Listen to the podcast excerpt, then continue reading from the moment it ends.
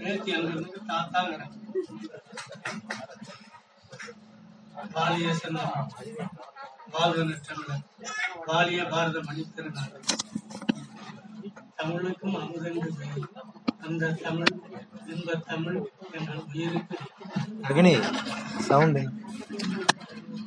அனைத்து இந்திய தமிழ் எழுத்தாளர் சங்கமும் எங்களுடைய தாரை புகழ்கார அறக்கட்டளையும் இணைந்து நடத்துகின்ற ஆஜரா பதிப்பகத்தின் என்னுடைய சிந்தனை தொடர்கள் என்ற நூல் வெளியீட்டு விழா தலைமை பொறுப்பினை ஏற்று இருக்கின்ற தகுதி வாய்ந்த தலைவர் நீதியரசனார் அவர்களே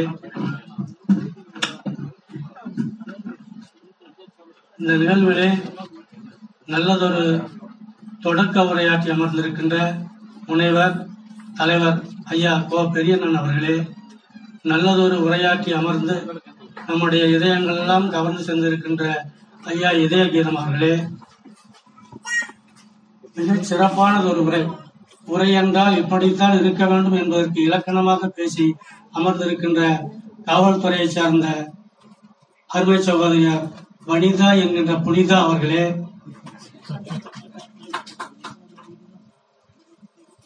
நூல் திறனாய்வை செய்து அமர்ந்திருக்கின்ற அருமை நண்பர் முதுமுனைவர் சே முத்துச்செல்வன் அவர்களே மற்றும் ஆதிரா முல்லை பதிப்பகத்தினுடைய இந்த நூலை கருவாக்கிய இந்த நூலை உருவாக்கி இருக்கின்ற அருமை சகோதரர் ஆஜிரா முல்லை அவர்களே மற்றும் மேடையிலே அமர்ந்திருக்கின்ற சான்றோர் பெருமக்களே மேடையின் எதிரே அமர்ந்திருக்கின்ற எல்லோருமே தமிழறிஞர்கள் தான். உங்கள் அனைவரையும் இந்த நல்ல நேரத்தில் சந்தித்து மகிழ்வதில் பெருமகிழ்ச்சி அடைகின்றேன்.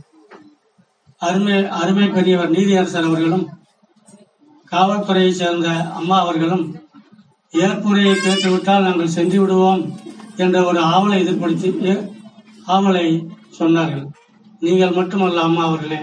எங்கள் குடும்பத்தை சார்ந்தவர்களும் என்னுடைய மனைவி முதற்கொண்டு இவர் என்ன பேச போகிறார்? பார்க்கலாமே என்றுதான் பார்த்து கொண்டிருக்கிறார்கள் என்பதை பணியோடு தெரிவித்துக் கொள்ள விரும்புகின்றேன். சேலத்தை நட இருக்கின்ற என்னுடைய இரண்டாவது மருமகள் தான் மாமா நாங்களும் வருவோம்.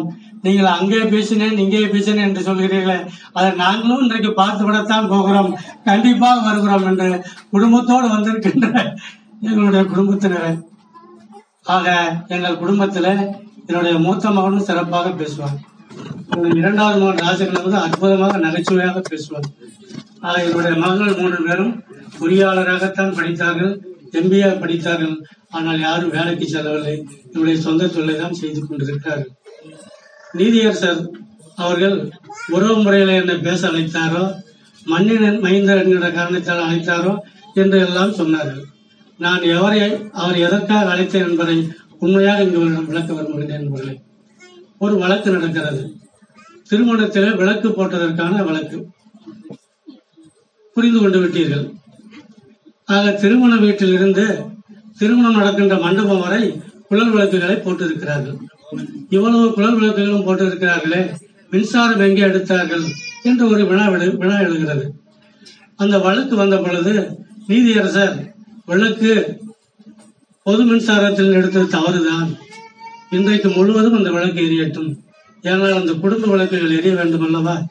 என்ற மனித நேயத்தோடு வழக்கில் தீர்ப்பு சொன்னதால் தான் அவரை இங்கு அழைத்திருக்கிறார் என்பதை பணிவான்போடு தெரிவித்துக் கொள்ள விரும்புகிறேன் அவர் எங்கள் ஊர்க்காரர் தான். எங்கள் உறவுக்காரர் தான். ஆனால் மனிதநேயம் மிக்கவர் என்பதற்காக இந்த நிகழ்ச்சிக்கு அழைத்திருக்கிறேன் என்பதை பணிவன்போடு தெரிவித்துக் கொள்ள விரும்புகிறேன் அருமை சகோதரியார் வனிதா அவர்கள் பேசும்பொழுது சொன்னார் இன்றைக்கு தலைமைச் செயலாளராக இருக்கின்றாரே. அவர் எங்களுடைய பக்கத்து வீட்டுக்காரர் ஜங்ஷனில். அவருடைய தந்தையார் வெங்கடாஜலம் பிள்ளை எனக்கு மிகவும் வேண்டியவர். அவருடைய தாயார் பேபி சரோஜா அம்மாள் ஓய்வு பெற்றதற்கு சென்ற பின்னர் தான் பள்ளிக்கு எதிரே இருந்த எங்களை அழைத்து அந்த பள்ளியில என்னுடைய மனைவிக்கு ஆசிரியர் பதவி கொடுத்தார்கள் ஆக இறையன்பு அம்மா அம- அமர்ந்த இடத்திலே தான் எங்களுடைய மனைவியும் கொஞ்ச நாட்கள் ஆசிரியராக பணிபுரிந்தார்கள். பின்பு நாங்கள் வேறு இடத்திற்கு சென்று விட்டதினால் அந்த வேலையை விட்டுவிட்டு வந்துவிட்டோம் ஆக இன்றைக்கு தலைமைச் செயலாளராக இருக்கின்ற இறையன்பு எங்களுக்கு மி- மிக நெருங்கிய நண்பர் என்பதை அம்மா அவர்களுக்கு தெரிவித்துக் கொள்ள விரும்புகின்றேன். ஆக நான் இங்கே சேலத்திலிருந்து வந்திருக்கின்றேன் சேலத்தின் பெருமை பற்றி உங்களுக்கு செல்ல வேண்டும் அல்லவா? கையில உங்களுக்கு எல்லாம் ஒரு தாளை கொடுத்திருக்கிறேன். கிட்டத்தட்ட மூன்று ஆண்டுகளுக்கு முன்னர் அனைத்து இந்திய தமிழ் எழுத்தாளர் சங்கத்தின் சார்பாக ஒரு விழா நடத்தினார்கள். ஆனால் என்னை அழைக்கவில்லை. அந்த விழாவுக்கு வந்திருந்த இதய கீதமாக என்னை அழைத்தார்கள் சென்றேன். அங்கே ஒரு ஐந்து நிமிடம் தான் பேசினேன். அந்த பேச்சினுடைய உரை தான் உங்களுடைய கையில கொடுத்திருக்கிறேன்.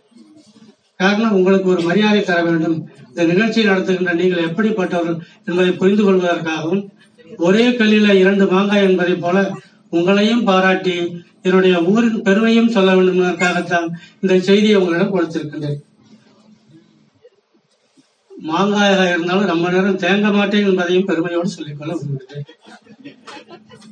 அருமை நண்பர்களே இன்றைக்கு உலகத்தில் ஆறாயிரத்துக்கு மேற்பட்ட மொழிகள் பேசப்படுகின்றன. கிட்டத்தட்ட ஆறுநூறுக்கு மேற்பட்ட நாடுகளில் என்று மொழியியல் அறிஞர்கள் பேசப்படும் பேச பேசுகின்றார்கள் சொல்லி இருக்கின்றார்கள் இந்த ஆறாயிரத்திற்கு மேற்பட்ட மொழிகளிலே ஆறு மொழிகள் மட்டுமே செம்மொழி என்ற தகுதியினை பெற்றிருக்கிறது என்பது உங்களுக்கெல்லாம் தெரியும். கிரேக்க மொழி சீன மொழி ஹீப்ரு மொழி அரேபிய மொழி என்ற ஒரு நான்கு மொழிகள் நம் இந்தியாவினுடைய வெளியிலே இருக்கிறது. இந்தியா மட்டும் மொழிகள் இரண்டு மொழிகள் அந்த தகுதியை பெற்றிருக்கிறது. ஒன்று வடக்கே இருக்கின்ற சமஸ்கிருதம் மற்றொன்று நம் தெற்கே இருக்கின்ற தெய்வ மொழி என்று சொல்லப்படுகின்ற தமிழ் மொழி என்பது உங்களுக்கெல்லாம் தெரியும். ஆக இந்த ஆறு மொழிகளிலும் மூத்த மொழி முதல் மொழி எந்த மொழி என்றால் தமிழ் மொழி என்பது உங்களுக்கு எல்லாம் சொல்லாமலே விளங்கும். அந்த தமிழ் என்ற ஒரு மொழி உலகுக்கு அறியப்பட்டது எதனால்? முத்தமிழறிஞர் கலைஞரின் வாயால் செம்மொழி என்ற தகுதியினை பெற்றது எதனால் என்பதை அவர்களும் நீங்கள் எல்லாம் சிந்தித்து பார்க்க வேண்டும். அருமை நண்பர்களே ஆறாயிரத்துக்கு மேற்பட்ட நாடுகளிலே பேசப்படுகின்ற அறுநூறுக்கு மேற்பட்ட மொழிகளிலே தமிழ் செம்மொழி என்ற தகுதியை பெற்றதற்கு காரணம் அதில் இருக்கின்ற சங்க இலக்கியங்களும் மற்ற ஐம்பெரும் காப்பியங்களைத்தான் அந்த சங்க இலக்கிய முப்பது இலக்கியங்கள் என்று உங்களுக்கு எல்லாம் தெரியும். அந்த முப்பது இலக்கியங்களும் ஓலைச்சுவடியில இருந்தது. அந்த ஓலைச்சுவடியில இருந்த இலக்கியங்கள் எல்லாம் அச்சிலே பதிக்கப்பட்டது பதிப்பிக்கப்பட்டது. அதற்கு யார் காரணம் என்பது உங்களுக்கு எல்லாம் தெரியும். கும்பகோணத்திலே ஒரு கல்லூரியில பேராசிரியராக இருந்த அன்றைக்கு சாமிநாதனாக இருந்த தமிழ் தாத்தா உ ஏ சாமிநாதி அவர்கள் சிறு சிறு கவிதைகள் எல்லாம் எழுதுவார்கள். அந்த கவிதைகள் எல்லாம் எழுதி கொண்டு போய் அன்றைக்கு முன்சீப் என்று சொல்லப்படுகின்ற நீதியரசராக இருந்தவர்கள் கொண்டு சென்று கொடுத்து படிக்க சொல்லுகின்றார். அவர் அதையெல்லாம் படித்துவிட்டு சாமிநாதா உனக்கு இந்த கவிதைகள் எல்லாம் தேவை- தேவையில்லை. நீ என்ன செய்கிறாய் என்றால் நமது ஓலைச்சுவடியிலே ஆடி மாதம் வெள்ளத்திலும் பொங்கலில நெருப்பில் வெந்து கொண்டிருக்கின்ற ஓலைச்சுவடியில் அத்தனையும் தேடி எடுத்து அச்சிலே பதிப்பித்தால் தமிழ் இலக்கியமும் வாழும் உன்னுடைய வாழ்க்கையும் வரலாற்றிலே பதிவாகும் என்று சொல்லுகின்றார். ஆக அவருடைய வாக்கிற்கு இணங்கத்தான் அவருடைய வார்த்தைக்கு கட்டுப்பட்டுத்தான் சாமிநாதனாக இருந்தவன் ஒவ்வொரு ஓலைச்சுவடியெல்லாம் ஊர் ஊராக ஊர் ஊராக நடந்து சென்றும் உந்து வண்டியில் சென்றும் தொடர் வண்டியிலே சென்றும் அச்சிலே பதிப்பிக்கின்றார். அப்படி அப்படி அச்சிலே பதிப்பித்ததன் காரணமாகத்தான் இன்றைக்கு நமக்கு செம்மொழி என்ற தகுதியினை பெற்றிருக்கிறது என்பதை சொல்லிக்கொண்டு அன்றைக்கு அந்த கும்பகோணத்தில் நீதியரசராக இருந்தவர் யார் என்றால் எங்களுடைய சேலத்தைச் சேர்ந்த ராமசாமி முதலியார் என்பதை பெருமையோடு இந்த இடத்திலே சொல்லிக்கொள்ள விரும்புகிறேன். இதை நான் மட்டும் சொல்லவில்லை. தமிழ்நாட்டு படை என்ற ஒரு நூலினை இன்றைக்கு வைரமுத்து அவர் எழுதியிருக்கின்றார்கள். அதில் பதிமூன்றா பதிமூன்றாவது கட்டுரையாக நமது தமிழ் தாத்தாவை பற்றி எழுதியிருக்கின்றார். அந்த கட்டுரையை குறிப்பிட்டிருக்கிறார் என்பதை பணிவென்போடு உங்களுக்கு நேரத்தில் சொல்லிக்கொள்ள விரும்புகிறேன் நண்பர்களே. ஆக இவ்வாறான இலக்கியங்கள் எல்லாம் படித்தால் என்ன ஆக போகிறது? எல்- நிறைய பேர் கேட்பார்கள். நீ வியாபாரம் செய்யற உனக்கு எதுக்குப்பா இந்த வேலை? அம்மா கூட சொன்னாங்க வனிதா அம்மா சிரிக்கிற மாதிரி ஒரு படம் போட்டிருக்கீங்களே. உளவியல் அடிப்படையில அவர் சிரிப்பாராக எனக்கு தெரியவில்லை. நான் ப- புதுமுக வகுப்பு என்று சொல்லப்படுகிற பிவிசியில உளவியல் படித்திருக்கின்றேன். ஆக காலையில பத்தரை மணியில் இருந்து ஒன்னரை மணி வரை நான் சிரிக்க மாட்டேன். என்னுடைய அலுவலகத்திற்கு வந்து பார்த்தா தெரியும். ஏன்னா நடத்துகின்ற தொழில் நிதி நிறுவனம் சீட்டு கம்பெனி பஸ் நிறுவனம் மருந்து மொத்த வாணிகம் மூன்றும் நடத்துகின்றேன். காலையில வந்தவர்களை என்ன செய்தா ஏது செய்தா கேட்கின்ற வேலை தான் எனக்கு வேலை. மற்ற வேலைகளை எல்லாம் சேலத்திலே என்னுடைய இரண்டாவது மகன் பார்த்துக் கொள்வான் சென்னையில மூத்த மகன் பார்த்துக் கொள்வான் கடைசி பையன் எல்லா கணக்கு வழக்கையிலும் பார்த்துக் கொள்வான் அவன் மிகவும் கெட்டிக்காரு சாதாரணமான தமிழ் செல்வன் யார் என்ன செய்தாலும் சரியான கணக்கு வைக்க வேண்டும் என்பதிலே குறியாக இருப்பவன் தான் என்னுடைய கடைசி மகன் தமிழ்ச்செல்வன். ஆக காலையில நீங்கள் சொன்ன சொன்னதை போல பத்தரை மணியிலிருந்து ஒன்றரை மணி வரைக்கும் என் முகத்தில எல்லும் கொல்லும் வெடிக்கும். ஆனால் மாலையிலே செருப்பு வெடிகள் தான் வெடிக்கும் என்பதை இந்த நேரத்தில் மனிதன்போடு சொல்லிக்கொள்ள விரும்புகின்றேன். ஆக இந்த இலக்கியங்களை படைப்பதனால் படிப்பதனால் என்ன நடந்துவிடப் போகிறது? என்று ஒரு வினாவை கேட்டு பாருங்கள். உங்களை சங்க காலத்திற்கு கொண்டு செல்கின்றேன். எங்கள் ஊருக்கு பக்கத்தில் இருக்கின்ற தகடூர் என்று சொல்லப்படுகின்ற இன்றைய தருமபுரியை யார் ஆண்டார்கள்? அதிகமாக என்கின்ற மன்னன் ஆண்டார் அவனுடைய அவைக்களத்திலே புலவராக இருந்தவர் யார்? அவை பெருமாட்டி. அவை பெருமாட்டிக்கு நான் தேசிய சமூக இலக்கிய பேரவை என்ற அமைப்பினுடைய மாநில தலைவராக இன்றைக்கும் இருந்து கொண்டிருக்கின்றேன். கிட்டத்தட்ட இருபத்தி மூன்று ஆண்டு இருபத்தி நான்கு ஆண்டுகளாக இருக்கின்றேன். அந்த அமைப்பின் சார்பாக ஒவ்வொரு ஆண்டும் தை மாதம் முதல் தேதி அன்று சேலத்தில் இருக்கின்ற கரபரநாதர் கோயில் என்ற ஒரு கோயில் இருக்கிறது. ஐயா நீதியரசர் அவர்களுக்கு எல்லாம் தெரியும் ராஜாராம் ஐயா அவர்கள் தான் அதற்கு சிறப்பாக குடமுழுக்கு செய்து செய்து வைத்தார்கள் அந்த ஔவையார் அவர்கள் அவருக்கு அவைக்களப்படவராக இருக்கின்றார்கள். ஆக தொண்டைமான் மன்னனுக்கும் அதியமான் மன்னனுக்கும் போர் ஏற்பட போகிறது. அந்த நேரத்திலே காஞ்சியை தலைநராக கொண்டாண்ட அந்த தொண்டைமானிடம் தூதாக செல்லுகின்றார் அவை பெருமாட்டியார்கள் ஆக தூதாக சென்றுகின்ற நேரத்திலே தான் அங்கே தொண்டைமானிடம் பேசுகின்ற நேரத்திலே தொண்டைமான் அபையாரை கூட்டிக் கொண்டு அவனுடைய படைக்கலனெல்லாம் இருக்கின்ற இடத்திற்கு கூட்டி சென்று காண்பிக்கின்றார். பார் இவ்வளவு போர் வீரர்கள் இருக்கின்றார்கள் இவ்வளவு வேல் இருக்கிறது அம்பு இருக்கிறது என்றெல்லாம் தன்னுடைய படைக்கலங்கள் அங்கே கூட்டி சென்று காண்பிக்கின்றார்கள். அதை பார்த்து அவ்வையார் ஒரு பாடல் சங்க இலக்கியத்தில் பாடியதாக பதிவு செய்திருக்கின்றார்கள். இவ்வே பீலி அணிந்து நிறைய சொல்ல நான் விரும்பவில்லை. ஆக பீலி அணிந்துனா மாலை போட்டு நெய் தடவி ஊராக பார்ப்பதற்கு அழகாக இருக்கிறது. உன்னுடைய அந்த போர்க்கள படைகள் எல்லாம் ஆனால் அங்கே இருக்கிறதெல்லாம் அவ்வே கோடு நுதி சிதைந்து அந்த கூரெல்லாம் மழுகி போயிருக்கிறது. அங்கு அதிகமான இருக்கிற அந்த படைகள் வேலம்புகள் எல்லாம் என்று ஒரு குறிப்பாக சொல்லுகிறார்கள். செட்டையர் என்று ஆங்கிலத்தில் சொல்ல சொல்லப்படுவதை போல வஞ்ச புகழ்ச்சி அணியாக அந்த பாடலை பாடுகின்றார். ஆக நீ போரையே அறியாமல் உன்னுடைய படைக்கலங்களுக்கு எல்லாம் நெய் பூசி மாலை அணிவித்து பார்ப்பதற்கு அழகாக காட்சி அளித்துக் கொண்டிருக்கிறது. ஆனால் அங்கே இருக்கின்ற போர்க்களங்கள் எல்லாம் பல போர்க்களங்களுக்கெல்லாம் சென்று சென்று அந்த நுனியானது கூர் மழுங்கி அங்க கொல்லம்பட்டறையிலே கூர் பிடித்துக் கொண்டிருக்கிறார்கள் என்ற ஒரு வஞ்ச புகழ்ச்சி அணி அணியாக அந்த பாடலை பாடுகின்றார் சங்க இலக்கியத்தில் ஔவையார். அந்த பாடலை கேட்டவுடனே அதனுடைய குறிப்பை உணர்ந்து கொண்ட தொண்டைமான் போரையே நிறுத்திவிட்டார். ஆக உலக உலக இலக்கியங்களிலே ஒரு தமிழ் பெண் புலவர் சென்று போரை நிறுத்திய வரலாறு இது மட்டுமே என்பதை உங்களுக்கு நேரத்தில் பெருமையோடு சொல்லிக்கொள்ள விரும்புகிறேன் அதே போல மகாகவி பாரதியை பற்றி சொன்னார்கள். குஞ்சு ஒன்று கண்டேன் என்ற அருமையான பாடலை பாடுவார் அல்லவா மகாகவி பாரதி? இந்த நாட்டிற்கு சுதந்திரம் என்று பாடினார். ஆக சுதந்திரம் வருவதற்கு இருபத்தி ஆறு ஆண்டுகளுக்கு முன்னரே இறந்துபட்ட பாரதி இந்த நாட்டுக்கு சுதந்திரம் கிடைத்து விட்டதாக கனவு கண்டு பாடினான். ஆடுவோமே பல்லு பாடுவோமே ஆனந்த சுதந்திரம் அடைந்து விட்டோம் என்று பாடினான் மகாகவி பாரதி. அந்த பாரதி ஒரு இடத்திலே பாடுவான் தாயின் மணிக்கொடியை பற்றி.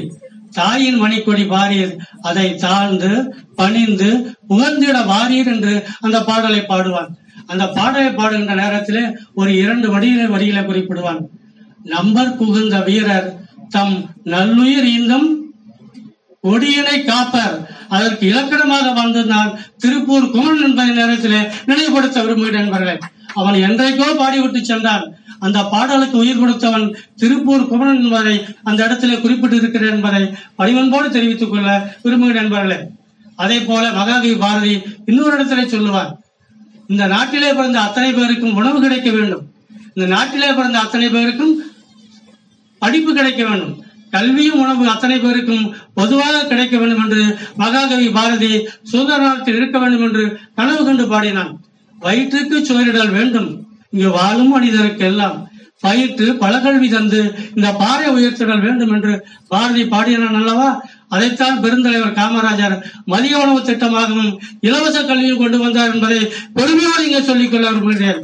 அவருடைய புரட்சியின் காரணமாகத்தான் தாழ்த்தப்பட்ட ஜாதியை என்று நாம் சொல்லுகின்ற கக்கன் போன்றவர்களெல்லாம் அமைச்சராக வந்தார்கள். இதெல்லாம் இலக்கியம் செய்த சாதனை என்பதை உங்களுக்கு நேரத்தில் நினைவுபடுத்த விரும்புகிறேன் என்பர்களே.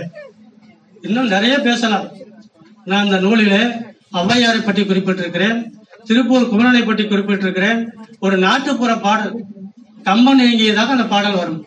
அந்த கட்டுரை தான் முதல் கவிதையா முதல் கட்டுரையாக போட்டிருப்பேன். ஏனென்றால் ஆஜரா முல்லையும் இதய கீதம் கலந்து கொண்ட அந்த நிகழ்ச்சியிலே நானும் கலந்து கொண்டேன் மேட்டூரிலே. அந்த நிகழ்ச்சியில் நடந்த முதல் செய்தியை தான் முதல் கட்டுரையாக போட்டு போட்டிருக்கின்றேன். கம்பன் ஒரு முறை மிகப்பெரிய கம்பன் அல்லவா?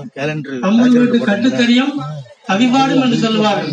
ஆக பத்தாயிரம் பாடலை முத்தாயிரம் மு- முத்து- முத்தாக எழுதிய அந்த கவிதையை பற்றி கண்ணதாசன் கூட சிறப்பாக சொல்வார். அந்த அந்த கம்பன் ஒரு முறை மாலை நேரத்திலே ஏற்றம் இறைக்கின்ற பகுதியில் செல்லும் பயன் அந்த ஏற்றம் இறைக்காமல் ஒரு பாடலை பாடுகின்றான். அந்த பாடலுடைய இரண்டு வரியை கேட்ட கம்பன் மூன்றாவது வரி என்ன சொல்லுவானோ? என்று ஏங்கிக் கொண்டிருக்கின்றான். ஆனால் அவன் ஏற்றத்தை நிறுத்திவிட்டு வீட்டிற்கு சென்று விடுகிறான். நான்கைந்து நாட்களாக கம்பன் அந்த பக்கம் வந்து வந்து பதுங்கி நின்று பார்க்கின்றான். அவன் ஏற்றம் இறைக்கின்றான் அவளையே பார்த்து வரவில்லை. பாட்டு என்பது நான் வேண்டும் வேண்டும் வேண்டும் என்கின்ற பொழுதெல்லாம் பாட வராது. அதை குற்றால அறிவு போல் வேண்டும் பொழுதுதான் கொட்டும்.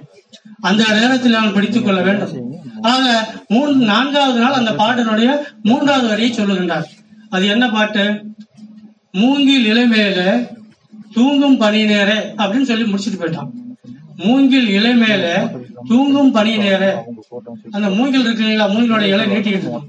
அதுல பனி வந்து படர்ந்து அப்படி ஒரு சொட்டு நிக்கும் அந்த ஒரு சிட்டு பனி நீர்ல கூட சூரியன் தெரியுமா? அதான் அதனுடைய பெரிய மாட்சி ஆக மூணாவது வரியா முடிக்காதே போயிட்டான். மூங்கில் இலை மேலே தூங்கும் பனி நீரே அப்படின்னு சொல்லி முடிச்சுட்டு போயிட்டான். நாலாவது வரிக்காக இயங்குகின்றான். நான்காவது நாள் அந்த கடைசி வரியை அவன் பாடுகின்றான். தூங்கும் பனி நீரை எல்லாமே எல்லாமே பெரிய அறிஞர்கள் தான். நான் என்ன கதாநாயகன் கதாநாயகன் அல்ல. கதாநாயகன் வில்லன் கிட்ட அடி வாங்கி அடி வாங்கி தானே கதாநாயகன் ஆக முடியும்? தூங்கும் பனி நீரை வாங்கும் கதிரோடு எவ்வளவு அற்புதமான பாடல் பாருங்க. இப்படியெல்லாம் கவிதை இலக்கியங்கள் சமுதாயத்தில் மிகப்பெரிய மாற்றங்களை செய்திருக்கிறது. அதற்காகத்தான் புத்தகங்களை நாம் படிக்க வேண்டும் எழுத வேண்டும் என்று சொல்லுகின்றார்கள். என்னுடைய உரை கிட்டத்தட்ட இருநூறு உரைகள் இருக்கிறது. என்னுடைய உரை என்றைக்கு தொடங்கியது என்று நான் நினைவில் கொண்டு வந்து பார்த்தால் என்னுடைய பதினைந்து வயதிலே தொடங்கியது. நான் பத்தாம் வகுப்பு தாரமங்கலத்திலே இருக்கின்ற செகுந்தன் மகாஜன மேல்நிலைப் பள்ளியிலே படித்துக் கொண்டிருக்கின்றேன். இதோடு என்னுடைய உரையை நிறைவு செய்வேன்.